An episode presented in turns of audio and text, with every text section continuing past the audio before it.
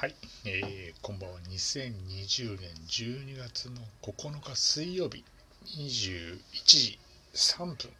ですかね。今日も始めていきたいと思っております。はい。えー、久しぶりね、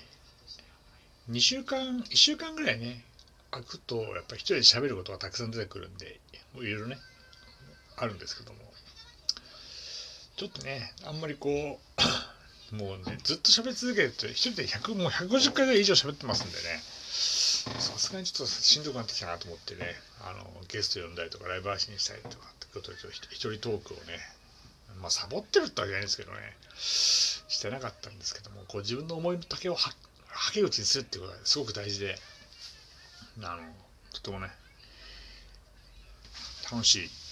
ラジオなんで、今日も配信していこうかなと思っております。はい。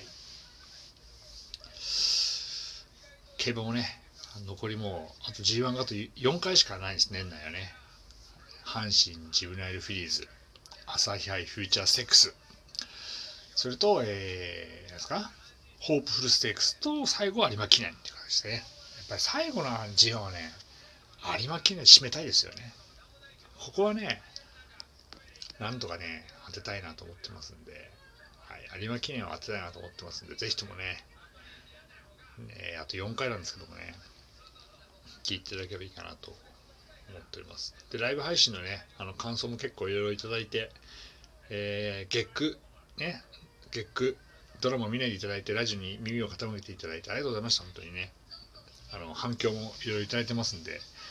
ご感想もね、いただいてますんでね、あの大変おおむね好評ということなんで、えー、あと何回 ?3 回ぐらいかな。えー、年内は、えー、月曜9時は、えー、ライブ配信やっていきますんで、引き続きね、聞いていただければいいかなと思っております。で、えー、まあ今日なんですけども、えー、久しぶりにね、もうちょまた1ヶ月ぐらい空いてしまったんですけどね、えー、誰も知らないサラリーマンの戯れ事っていうシリーズをね、やっていこうかなと思っておりまして、えー、1999年まで行ったんですね。15歳、僕早生まれなんで、えー、15歳の、えー、冬ですね。前回は浜崎あゆみのオールナイトニッポンについての話をしたんですけども、そっからの記憶がね、あんまりなくてですね、なかなかこう、なんかあったかなって、ネットでも調べたり、自分でいろいろ調べたんですけども、思い出したエピソードがあって、99年の2月、1999年2月なんですけども、当時ね、まあ、あの、大してやることもなかったんでね、えー、テレビゲームやったんですよ。で、基本的にはパワープロと、えー、なんだっけ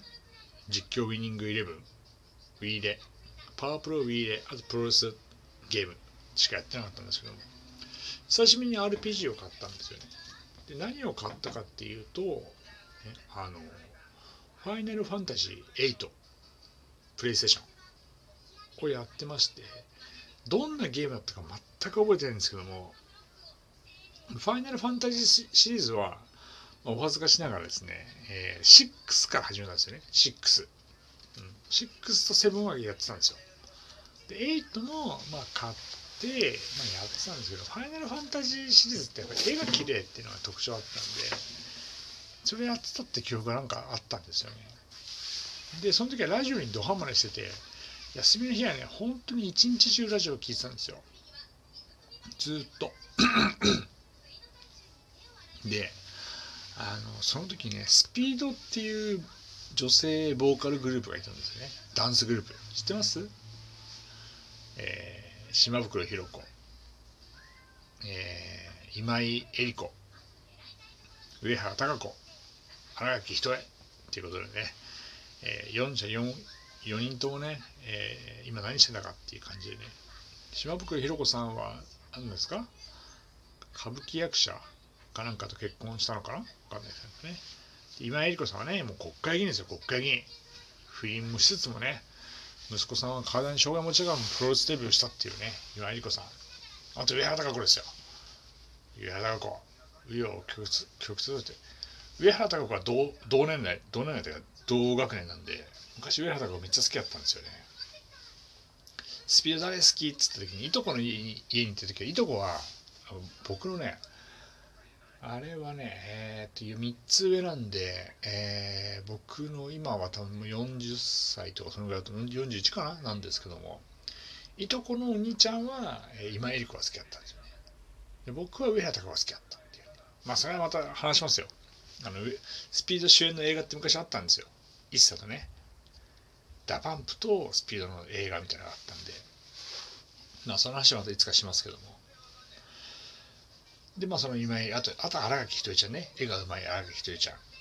まあそれ以上それ以外はちょっとノーコメントなんですけども。絵が絵がうまい新垣仁絵ちゃん。ダンスがうまい新垣仁絵ちゃんっていうね。スピードがいて。でスピードがラジオに出ててあのブラックミュージックが好きだっつって。その時って R&B ってのは結構流行ったんですよ。リズムブルースって言われてて。で R&B にジャパニーズ R&B の R& ブルー。ん？えー、R& えー、リズムブルース。ブルースの、えー、日本のルーツって結構遡っていくと和田アキ子なんですよね。レイ・チャールズだったりとか和田アキ子ってのはレあの R&B とねあの有名なね、えー、ルーツっていうんですけどリズムブルースって結構一時流行っててそそれこそねあのいろんな歌手がいたんですけどもね、えー、スピードのねスピードの人が好きだったのが、えーまあ、TLC っていうね歌手がいらっしゃってようわかるんですけどそれが好きだって言ってて割とあのあとはねあ日本でじ日本の姉妹ユニットで片方の、えー、姉妹の方が亡くなってしまったんですけどあのダブルとかね。で遡っていくと、まあ、久保田利伸もブラックミュージックの系統行ってるんで久保田利伸だったりとか、まあ、そそこまでいくと最後は日本でいくと、まあ、和田アキ子だったりとかねあるんですけどリズムブルースっていうのが結構流行っててその中でスピードが好きだったのが、えー、TLC で TLC はねほんとそんなにいいんだっていうんだから結構流行っててラジオにもガンガン流れてたんで買いましたよねアルバムを TLC 洋楽初めて買った洋楽初めてとか唯一買った人生で唯一買った洋楽って TLC かな。うん。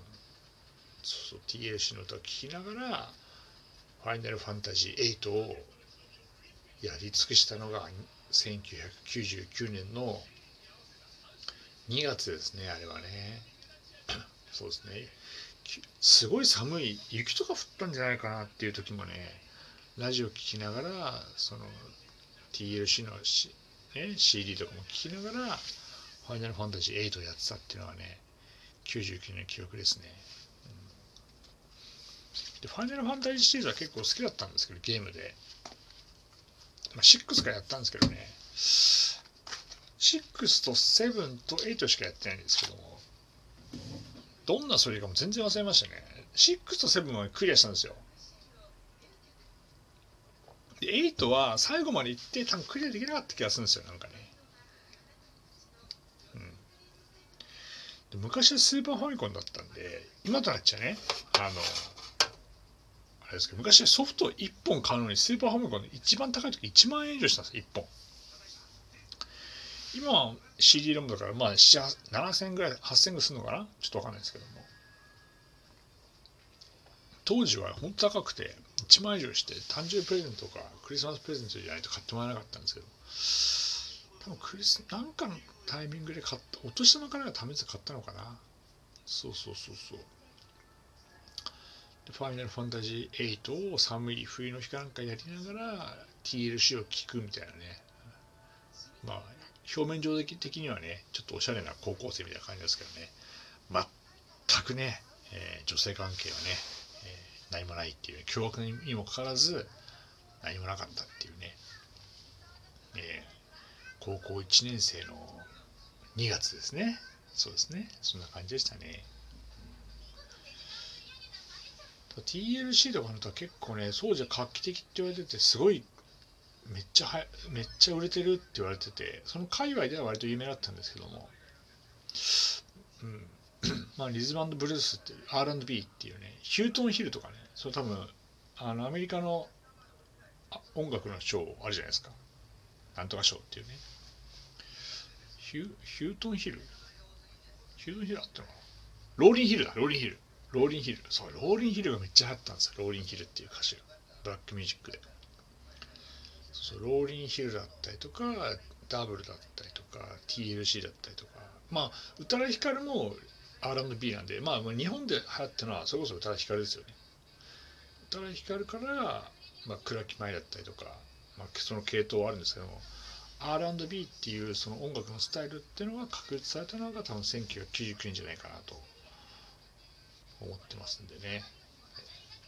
まあ多分唯一音楽で語れるっていうところは多分そのそこの世代かなと思ってますんで、えー、ちょっと今出てきた方たちのね、あの話を興味あればね、多分 YouTube に落ちてますね、聞いていただければいいかなと思っております。はい。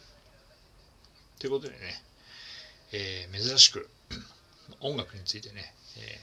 ー、語ってしまったんですけども、また明日以降、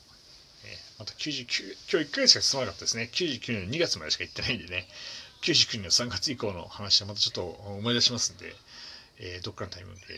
えー、配信できればいいかなと思っております。はい。ということで、えー、今日はこのぐらいにしようと思ってます。今日もどうもありがとうございました。失礼します。